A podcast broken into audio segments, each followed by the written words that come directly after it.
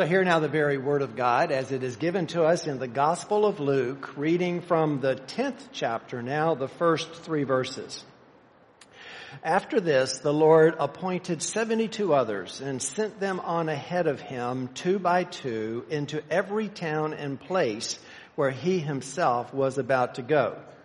And he said to them, the harvest is plentiful, but the laborers are few.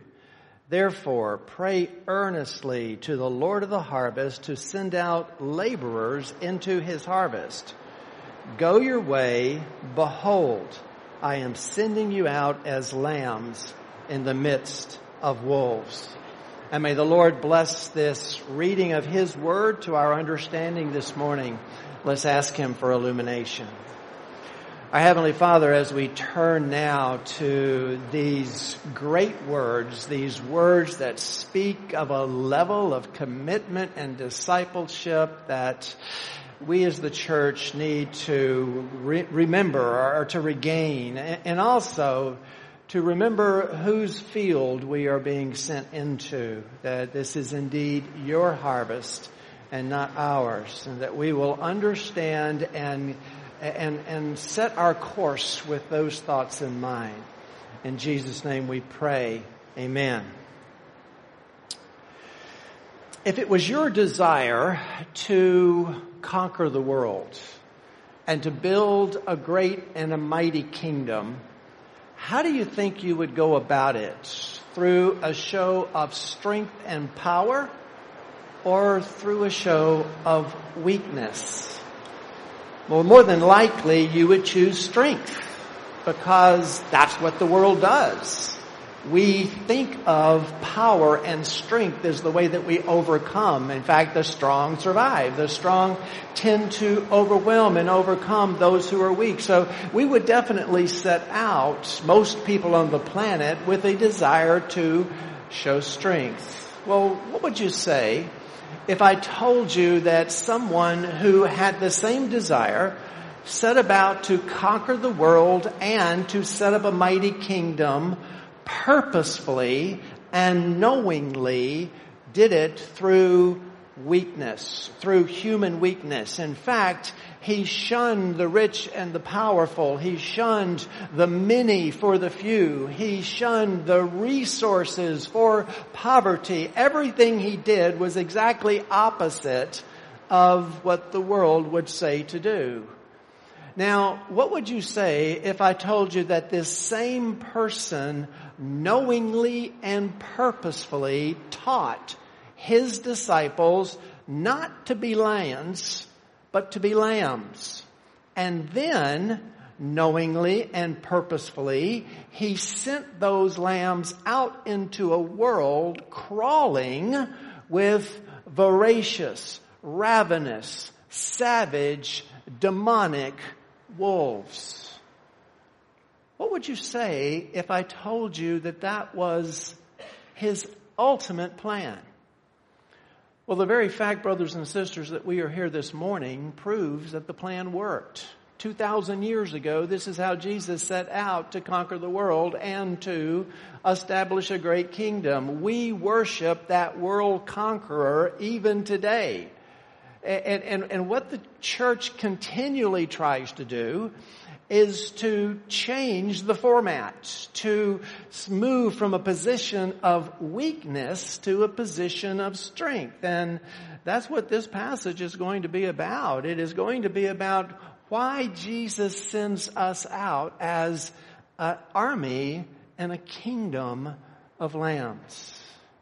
Now, if you've been here, you know that just recently we sort of turned a corner in Luke's gospel. The, the, the, Galilean ministry is behind us and we have now entered what is called the Perean ministry that will stretch all the way to chapter 19 when Jesus makes his triumphal entry. Now, as part of the Galilean ministry, Luke's primary focus was to introduce Jesus as the supernatural miracle working divine Son of God incarnate in human flesh, culminating on the Mount of Transfiguration. Now he has turned his face towards Jerusalem and his departure. And so during these next chapters, two themes are going to sort of take over. One, to describe the nature of the kingdom of God, and he's going to do that through magnificent parables, but also to teach us what discipleship is all about. Now, if you were here last week, you know that I started an analogy that we're going to continue throughout this period or this segment of Luke.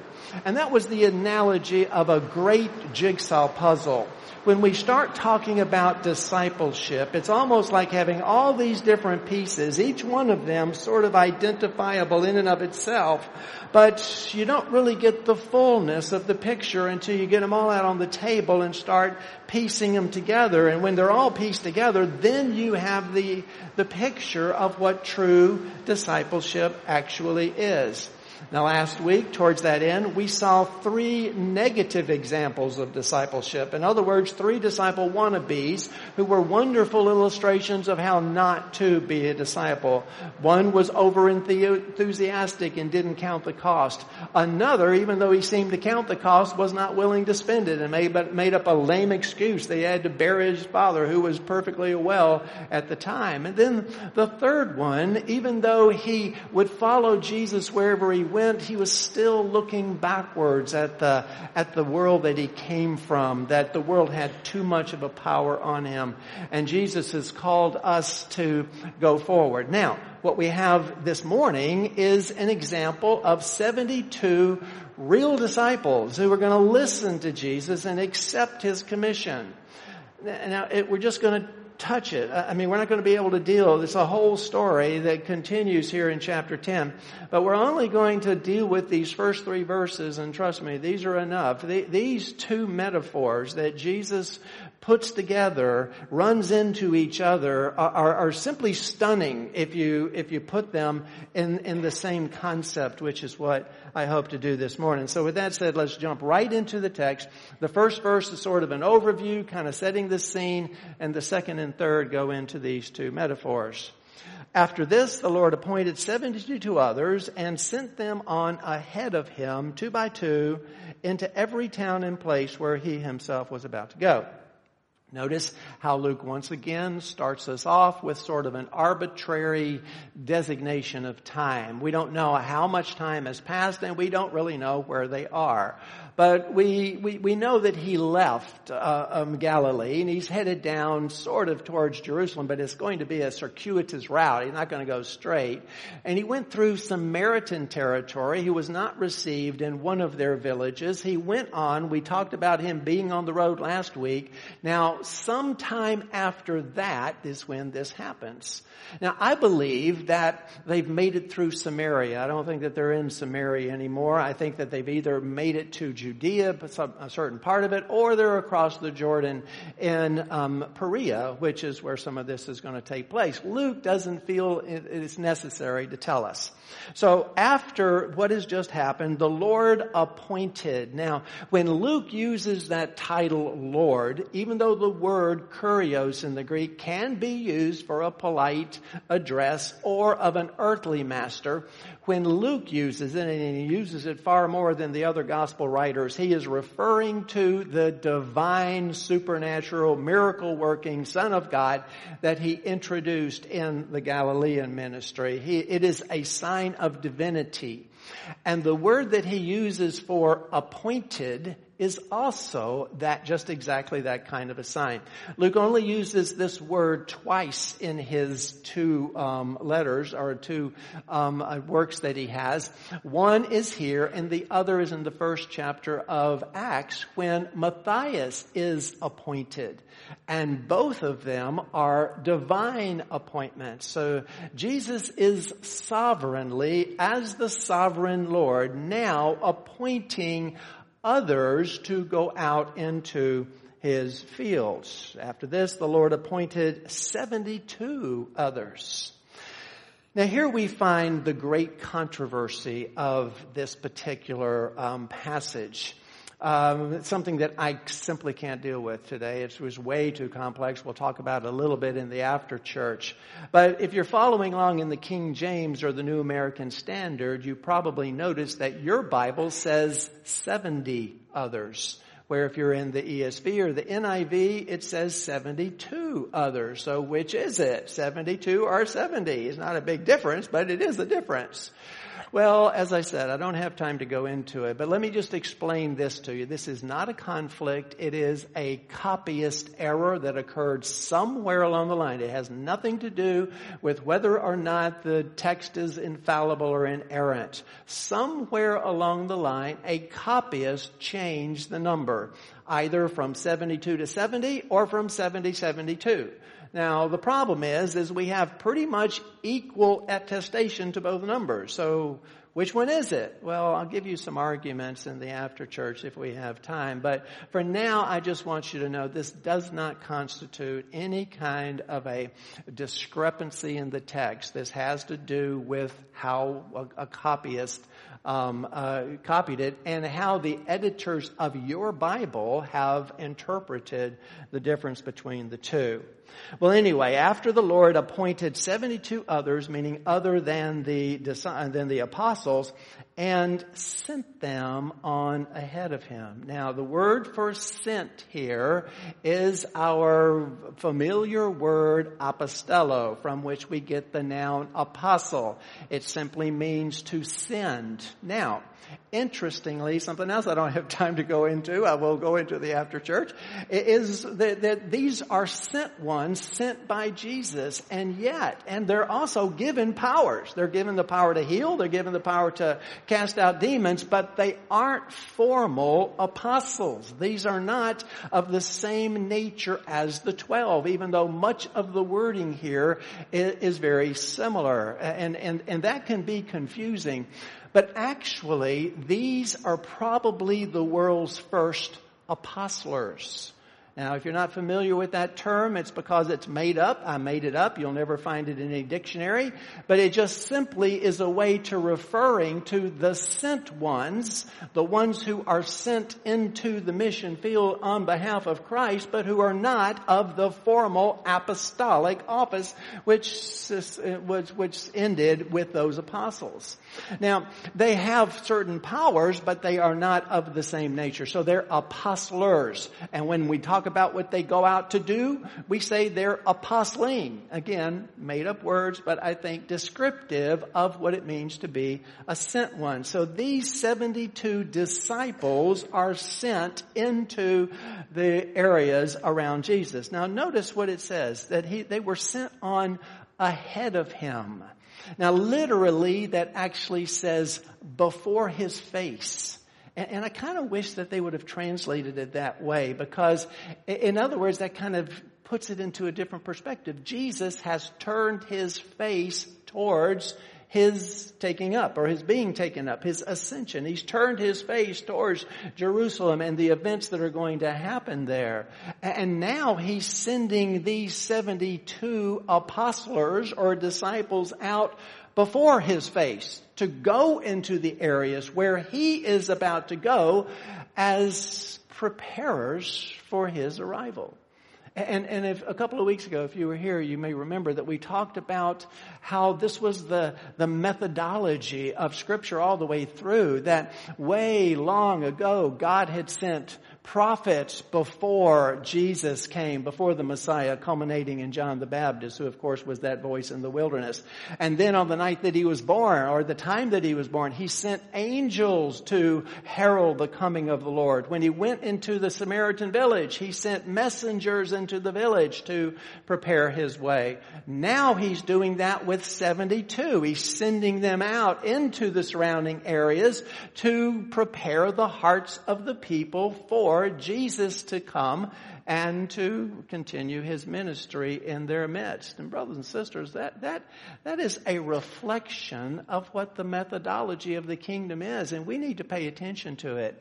Way too often we think this is our church, our evangelism, our harvest, and, and, and therefore we need to go out and, and fill our churches with people. We have to remember something. We are messengers. We are just here to bring the, bring the good news of the gospel, we don't save anyone. It's, it's only the power of the Holy Spirit who saves people. We're just simply those who are, are, are commissioned to, to share the good news about Jesus and to, and, and to either be just before or just after the magnificent saving work, the grace of the Holy Spirit. So that's kind of the model that we see here.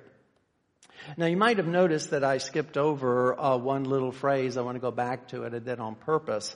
Um, and that's the way that he sent them out. He sent them out two by two. Now, why do you suppose he did that? What, what would be the reason? And, and I think in a more modern context, we would think, well, wait a minute. 72 means you're only going, you're going to cut your workforce in half. Why not send out uh, 72 of them? Why not send out 72 venues instead of 36? Why send them out two by two? We can double our exposure if we look at it that way. Well, there's some reasons that Jesus sent them out two by two. First of all, it's just for the mutual encouragement and accountability. The, the, these guys and all missionaries and, and, evangelists go out into a very difficult world. They go into a hard road and they're under the attack of the enemy all the time and they need to encourage each other and they also need to keep each other straight. They need to, to, to teach the, to keep the doctrine from being corrupted, which is very easy to do under the duress of the attack of the enemy. So it just makes more sense for them to go out two by two for mutual encouragement and um, uh, uh, accountability. But also from a Jewish standpoint, it was absolutely necessary. And the reason is because of the penchant in Judaism and the Old Testament for the necessity of witnesses to be two of them instead of one. In fact, going back to the book of Deuteronomy, this is what we read. A single witness shall not suffice against a person for any crime or for any wrong in connection with any offense that he has committed. Only on the evidence of two witnesses or three witnesses shall a charge be established. So in other words, when Jesus sent these groups of evangelists out into the surrounding villages, no one's going to listen to one person because it's the witness of one rather than the witness of two. If you have two witnesses, then they're going to perk up and pay attention. And so we see that this is just the best way of doing it. In computerese, we talk about best practices. This is just the best practice of sending people out two by two. It's God's wisdom as Solomon gives us in the book of Ecclesiastes. I'm just pulling a couple of what he says out because he goes into greater detail. He says two are better than one. And he goes on to talk about why two are better than one. And then he ends that by saying a threefold cord is not quickly broken. You wind people together, they're stronger than the sum of their parts. And so therefore, it's just the way to go about it. But let me, let, let, me leave you with a principle here because one of the things that we're trying to do is to establish the principles of discipleship and, and how to go about it. Jesus is more interested in the quality of his disciples than he is in the quantity of his disciples. Not that he's not interested in quantity. I'm not saying that. But I'm saying that Jesus wants true, real disciples. When he gave us the Great Commission, he said, go therefore into the world, make disciples of all nations, teaching them to observe all that I have commanded you. He doesn't say, go out there, share the gospel, get a confession, put a mark in your belt and move on and count as many people as you possibly can. No, you are going to be judged or gauged by the, by, by, by the strength of your spiritual children and grandchildren. That's, that's the way that you look. Are, are they being taught? Are, are, are, they on the mission field? Are they going out into the community? Are they the laborers that he's going to talk about in just a minute? Jesus was very interested that we raised up true radical disciples and not just the number of things. Boy, that is a lesson the church needs to relearn. Well, anyway, let's go on to the first of these two great metaphors that Jesus puts together, Luke puts together, but Jesus says. Let's look at the first one um, in verse 2. And he said to them, The harvest is plentiful, but the laborers are few. Now, I think the first thing that we have to determine here is what does he mean by harvest? What kind of harvest is he talking about? And I'm not talking about whether it's corn or, or, or, wheat or barley. Probably it is either wheat or barley. At least that's the way I envision it. But in, in a metaphoric sense, what kind of people is he talking about? Now, some people see the idea of the harvest in a very biblical sense as, as a statement of judgment. Okay? Like going back to Joel, for instance, we get this as, uh, as an image. Put in the sickle, for the harvest is ripe. Go in, tread, for the winepress is full. The vats overflow, for their evil is great. We see the same thing in the book of Revelation, the 14th chapter. So the angel swung his sickle across the earth and gathered the grape harvest of the earth and threw it into the great winepress of the wrath of God. So without a doubt, there is the idea of judgment here. But I don't agree with those, and there are good scholars who believe this, like John MacArthur. I, I, I don't see this as being nothing more than judgment. I think that's making the same mistake that John and James made earlier when they thought that they were missionaries of judgment, when actually Jesus corrected them that they were missionaries of mercy, that this is the time of mercy. So when I look at this, I see that this great harvest, this great field is not a mixture of the weeds and the wheat but rather this represents God's elect. This represents those that God has set aside for His purpose. This is His harvest, as we will see later on. And that, I believe, puts a different slant on it, but of course there is still involved with it the idea of eschatological judgment. So that's the way that we are going to look at this harvest, as a harvest of souls of those that God has set aside for His kingdom. Jesus says the harvest is plentiful. What does he mean by plentiful? In what way is this harvest plentiful? Well, I think two ways come to mind. The first way is the expanse of the harvest. In other words, the way I see this imagery is of Jesus and these men, these 72 and the 12 who are the apostles, standing at the edge of a vast field. Uh, have you ever driven through Kansas and seen those fields of amber grain when they're, when they're ready to be uh, harvested. Literally, the earth curves before you see the end of the field. They're massive. They go in every direction. And that's the imagery that I see. It is an expansive, plentiful, bountiful field expanding out in all directions but it is also plentiful in the, in the sense that the field is ready to be harvested. If indeed this is grain, well, it means that the kernels have reached maturity and they're about just to fall off of the plant. And so therefore, not only is it a vast harvest, but it is a ready harvest, ready for the picking. But there's a problem with the harvest.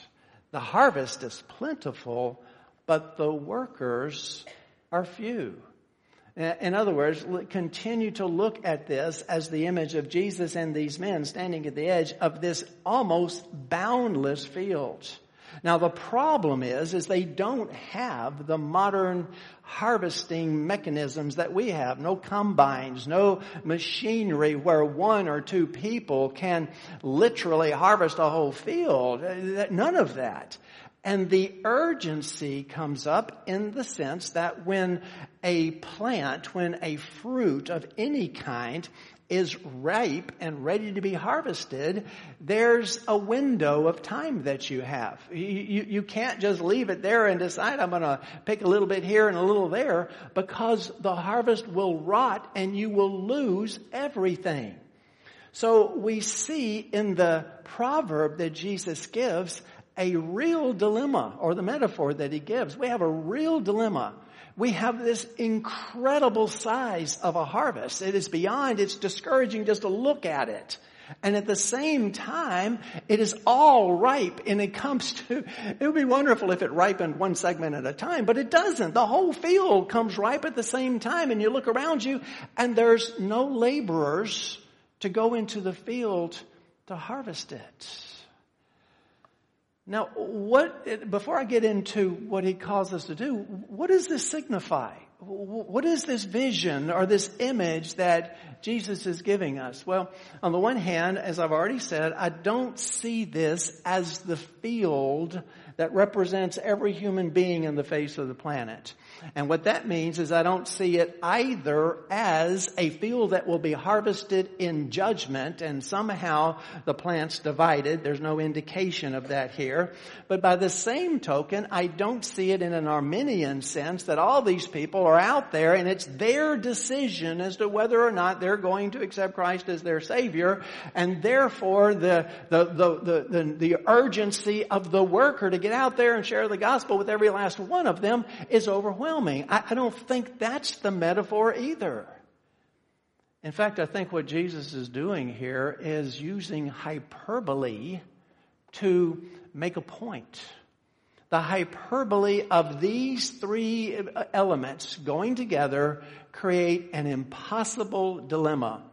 The combination of the expanse of the field along with the fact that it's ripe and needs to be harvested right now, and the fact that there are not enough workers to do it, and no matter how many workers that you bring in, you're still going to fall short. And even if you get out in that field and work yourself to death, you're only going to be able to deal with a fraction of that field.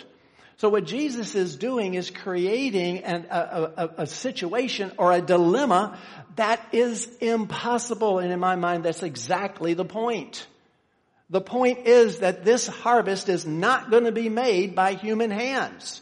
This harvest is beyond us. It cannot be done by however many workers that we have. So this harvest not only needs, but demands supernatural intervention. And that's what we're going to see next. This is not our harvest. This is God's harvest. On our own, we can't do this. On our own, no matter how hard we work, we will fall short. That there is a, that there is a, a massive number of people who are out there who need to hear the gospel. Now, let me explain something to you.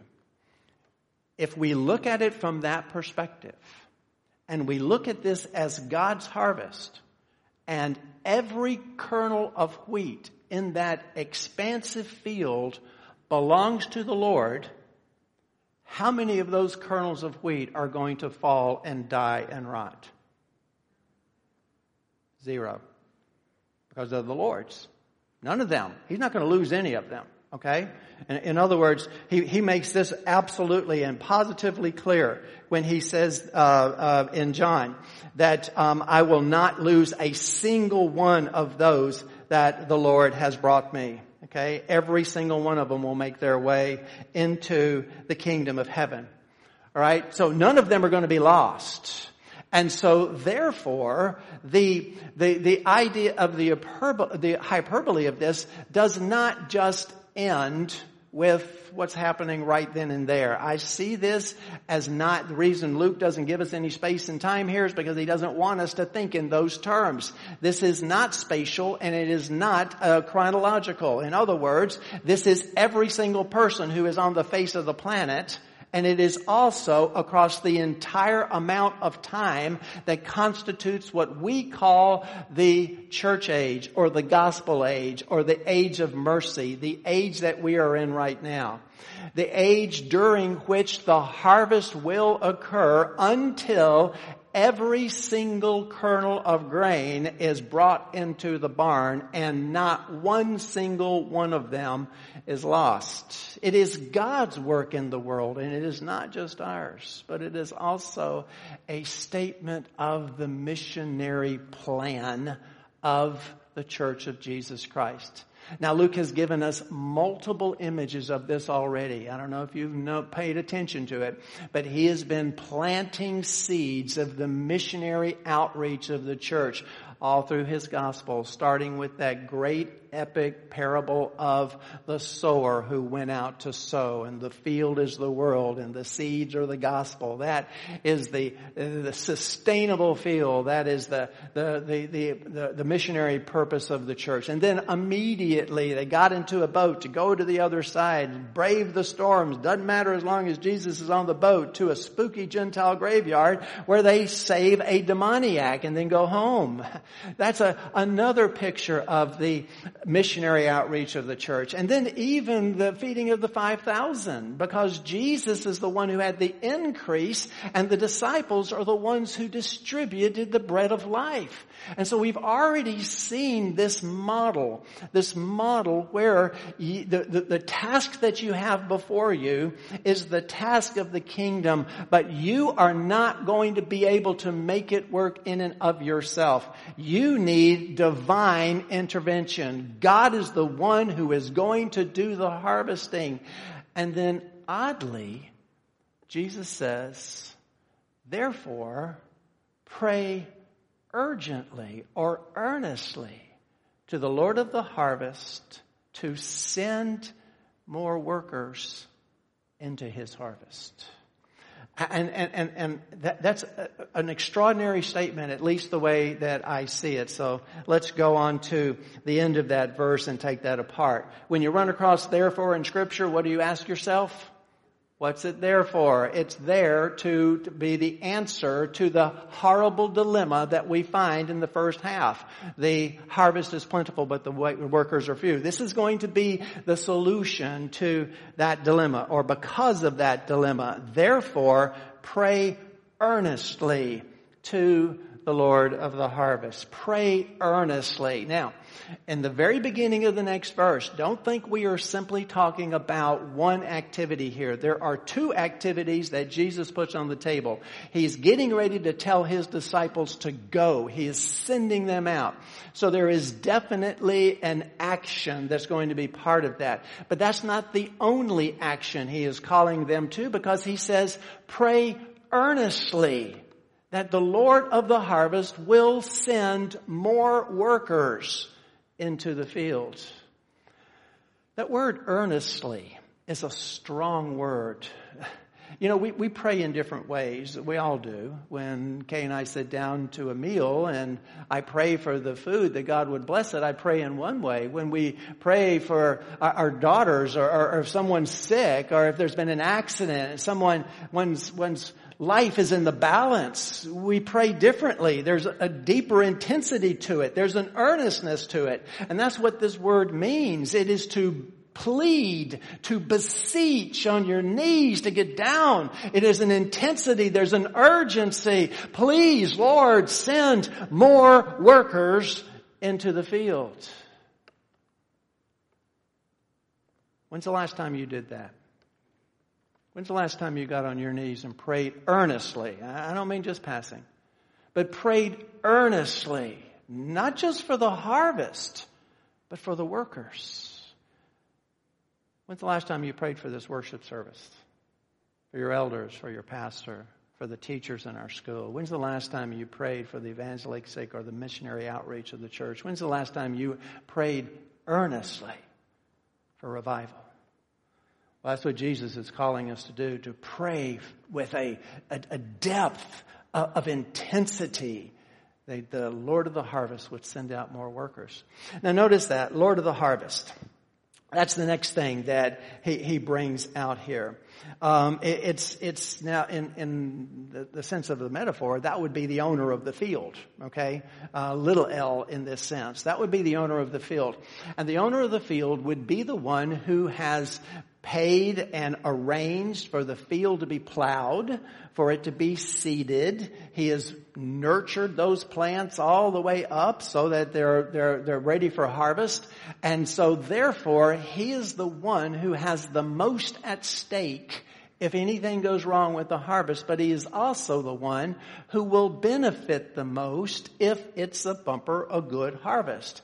And so what Jesus tells his workers is to pray earnestly to the real Lord of the harvest, and that is, of course, Him. It is God. This again, I can't overemphasize this. This is not our field. We are not in control. This is God's field. It is God's harvest. It is God's grain. Every kernel of it belongs to Him.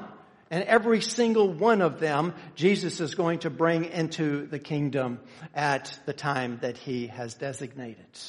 So, in other words, we're, we're to pray earnestly to the Lord of the harvest for what? For laborers. Okay? That he would send more laborers. Now, don't think that that word, some of the problems of biblical interpretation is that we use the same words in English, but they're different words in Greek. And that's the case here. That's not the word apostello. That's not the normal word to go.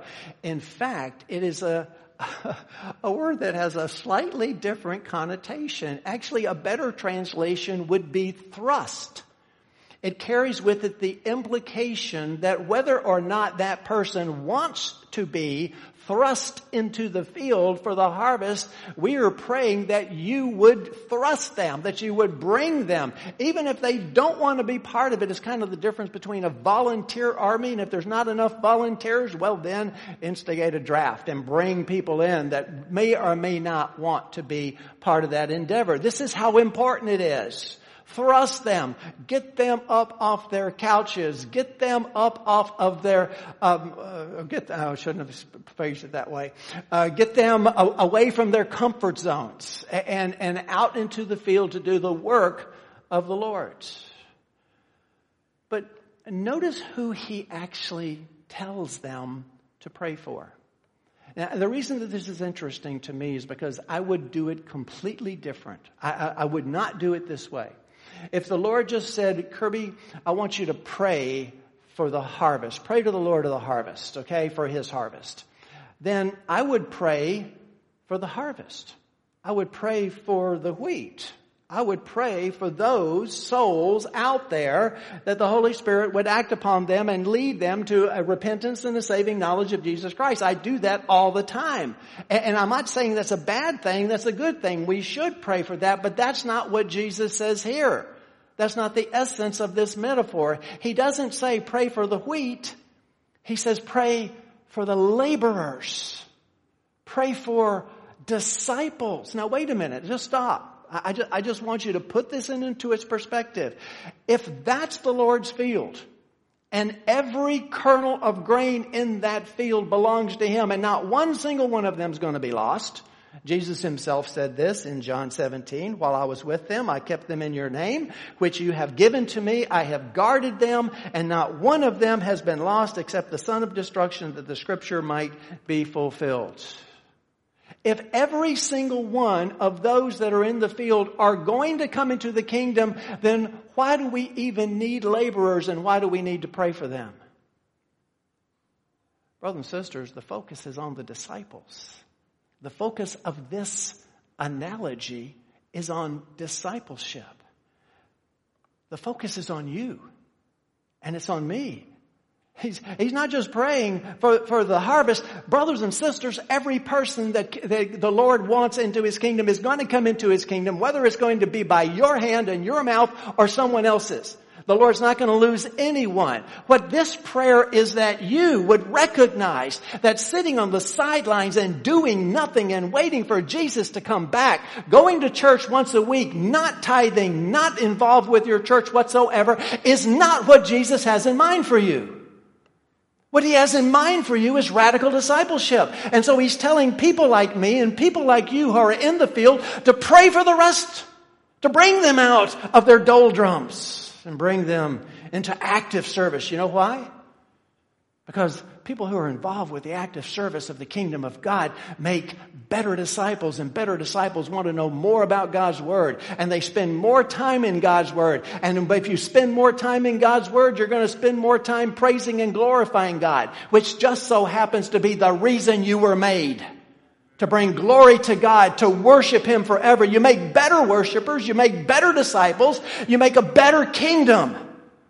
And so, therefore, the Lord says, pray for those. Pray that they'll be radical disciples and not just people on the sideline. I love the way that William Hendriksen, one of the commentators that I read, puts it. He says, Notice that the Lord says to pray for laborers and not loafers. He's not asking you to pray for more kingdom squatters. He's not asking you to pray for a whole bunch of pagans that we can bring into our church and make them feel like they're laborers. No, he's saying pray for radical disciples. Pray for kingdom builders. Pray for those who are going to pick up their cross and follow me and recognize that I have no place to put my head and they may not have a place to put their heads. Jesus never promised you that there would be a life of ease, but he promised you that there would be rewards in heaven. Brothers and sisters, you do realize something that Jesus and these men stand at the cusp of the greatest natural expansion of any religion that has ever existed on the face of the earth. No other religion has done this. And when, when I say natural, what I mean is plenty of religions have expanded, but they expand through conquering nations and forcing them to worship as they worship. Islam is a great example of that. But Christianity has never grown that way. It, it has grown like, like yeast in a lump of dough. And, and, and, so therefore, these men are on the cusp of something that is extraordinary. This religion that Jesus is putting together, this kingdom that is establishing, will take the world by storm. The known world. It will change the course of history. It will change countless lives turn them from evil people into people pursuing God's piety. It will reach every single nation on the face of the planet. It will reach rich and poor. It will reach the mighty and the, and, and, and the forgotten, eh, the marginalized. It will reach into the deepest, darkest places of this earth and it will reach into the empires to the very halls of power. There is no place that humanity exists that will not be impacted by the gospel of Jesus Christ. That's the field that they have in front of them. And he says, pray that there will be laborers that understand the significance of this and don't get all wrapped up in the world that they live in. Pray that the Lord of the harvest will send people into his harvest. Now, as I said, I don't see this strictly as a sign of judgment. I, I, I, see this as a sign, this is a time of mercy, but that does not mean that this is a forever, that there's no time limit whatsoever. There is eschatological judgment, and more than likely, you are not going to live until the end of the age when Jesus says this gospel of the kingdom must be declared throughout the whole earth as a testimony to all nations, and then the end will come. Chances are you're not going to live there, but you're going to go to Him a lot sooner than that. Because the time that we're on this earth is just a vapor, it's a dust. And so, therefore, as long as you have breath in your body, there is hope. But when that leaves, and you face the judgment seat of Christ, then you have judgment. And that's the urgency. The urgency of this is to get workers in the field. Not that it's going to change the landscape of the kingdom, but that's the way that God has ordained that the kingdom will be built by kingdom builders getting out to tell people about Jesus. So, what a glorious picture that is. And so, Jesus, after he makes that statement, he turns in verse 3 and he says, Go your way, behold. I think it's a little anemic the way that is translated. There really needs to be an exclamation point that is very emphatic. Go. And then he says, Behold, but I want you to pay attention. That, that that's a word that means look, okay? pay attention to what I'm about to say. So we have this glorious picture of this great field, and he says, Behold, I send you out as lambs in the midst of wolves.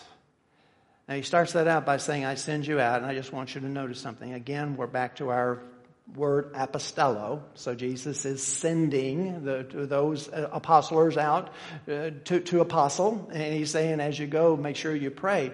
And he has just given us this fantastic picture of this great and wonderful harvest. Okay. And pray to me that I would bring more people into that harvest. And, and, and he said, go. But I want you to pay particular attention to the way that he words this.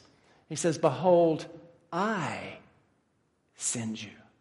Jesus is the sender of those he is sending into a field that is filled with ravenous, savage, voracious, demonic wolves. Now, at the end of the last image, boy, it looked like all we got to do is go into the field with our reap and just reap those uh, plants. They're all going to fall off the vine. They're all designated for salvation. This is going to be easy. But then Jesus says that is a hostile field. He switches imagery on you. It, it's, it is in among all that wheat are ravenous wolves, and they're just waiting for a tasty morsel like you to come along. And so rather than build you up and strengthen you and send you out with heavy artillery and send you out to like lions to tear them limb from limb, I'm going to send you out as a bunch of lambs. And, and, and, and, as I said, the metaphor slightly changes here.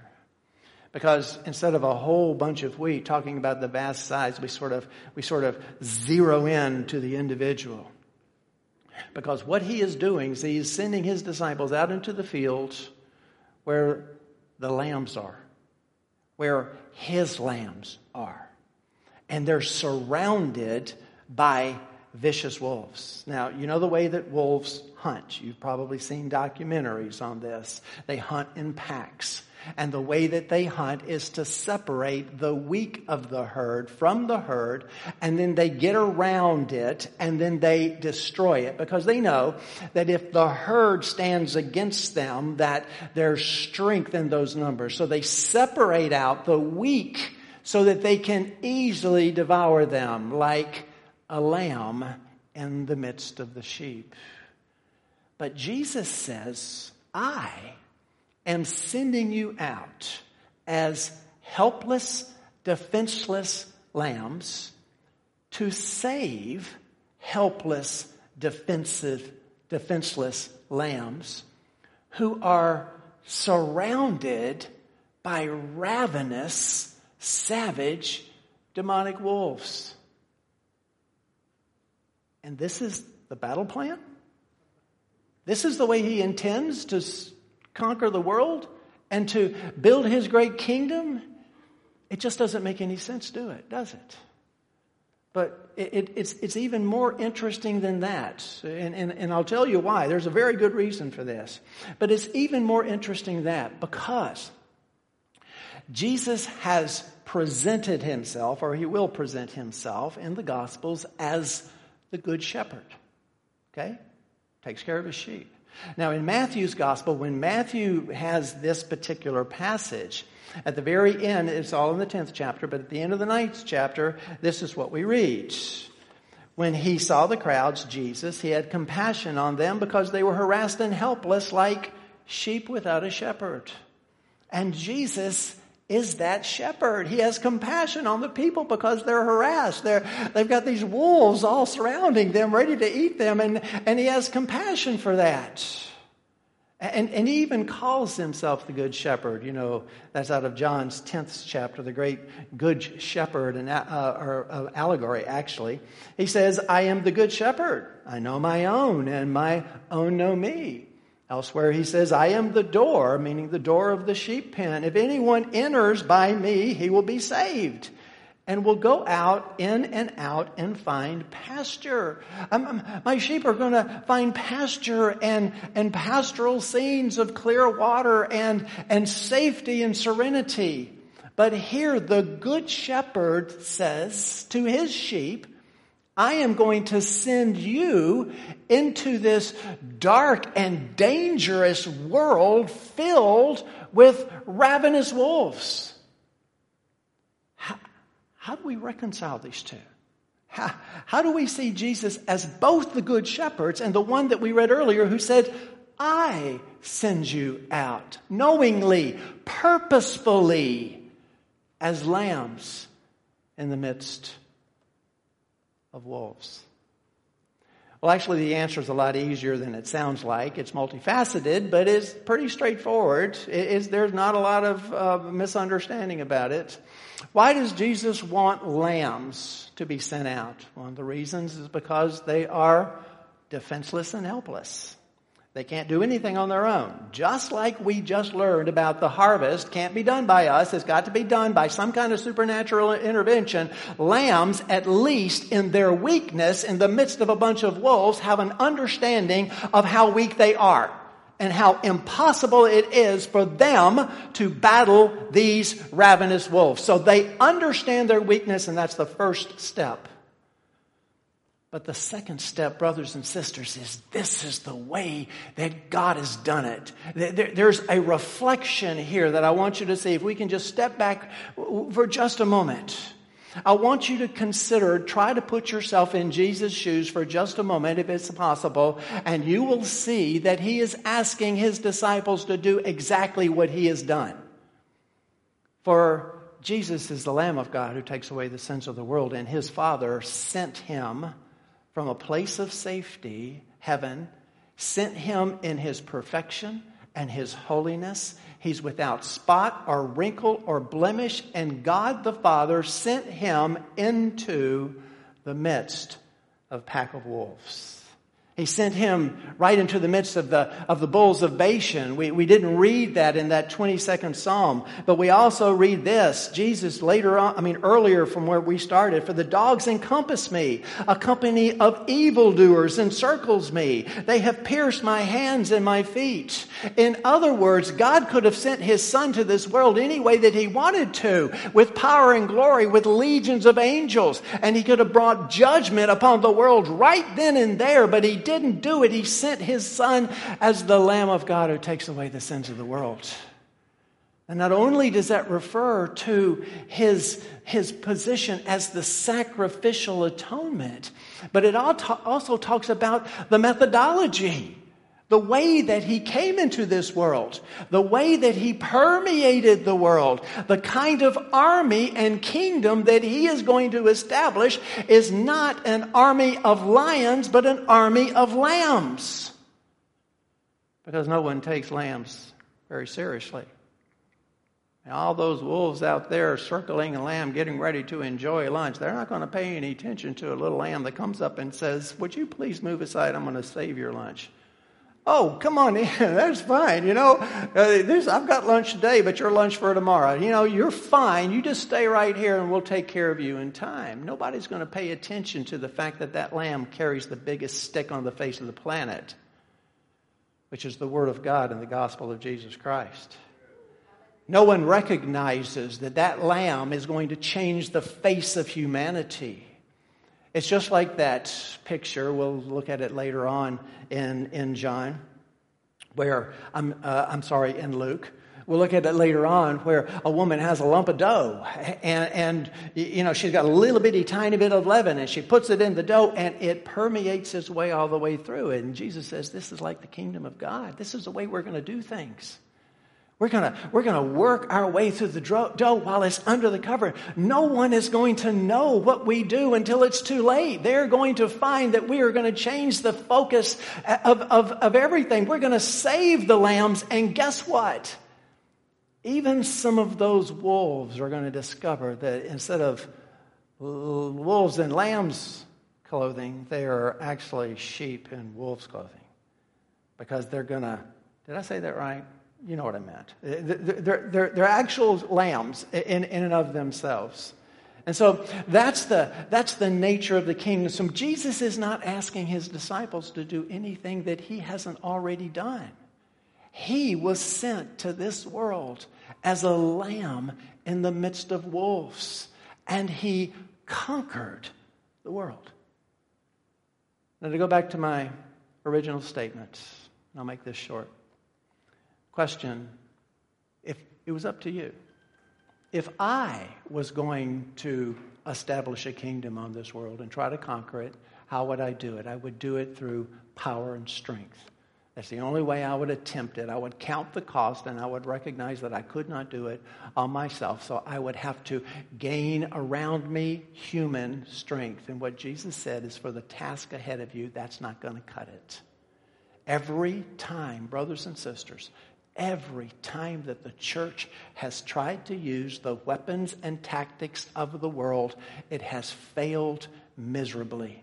From the fourth century when Constantine tried it, to the Middle Ages when Roman Catholicism did it through either the, the, the in, um, um, not the Crusades, that's my second one. Thank you very much. Uh, just totally out of there. But through the Inquisitions or through the Crusades, both of them disasters, or when they tried to destroy the Reformation, the 30 the years war in Germany, devastating impacts, the fight between Protestants and Catholics all through that, and even into modern times. There's a group out there called the New Apostolic Reformation. I've talked about them before. They're none of those things. And yet they are trying to use the weapons and the tools of the culture against the culture to win the world for Christ. They will make a disaster of the churches that they infect. That's not the way the kingdom works. Jesus came as the Lamb of God, and he says, I am going to infiltrate the world. I'm going to send you out as lambs in the midst of wolves. But guess what? I don't lose my people. I'm not going to lose any of those sheep that are out there in the midst of the wolves that you're going out to rescue.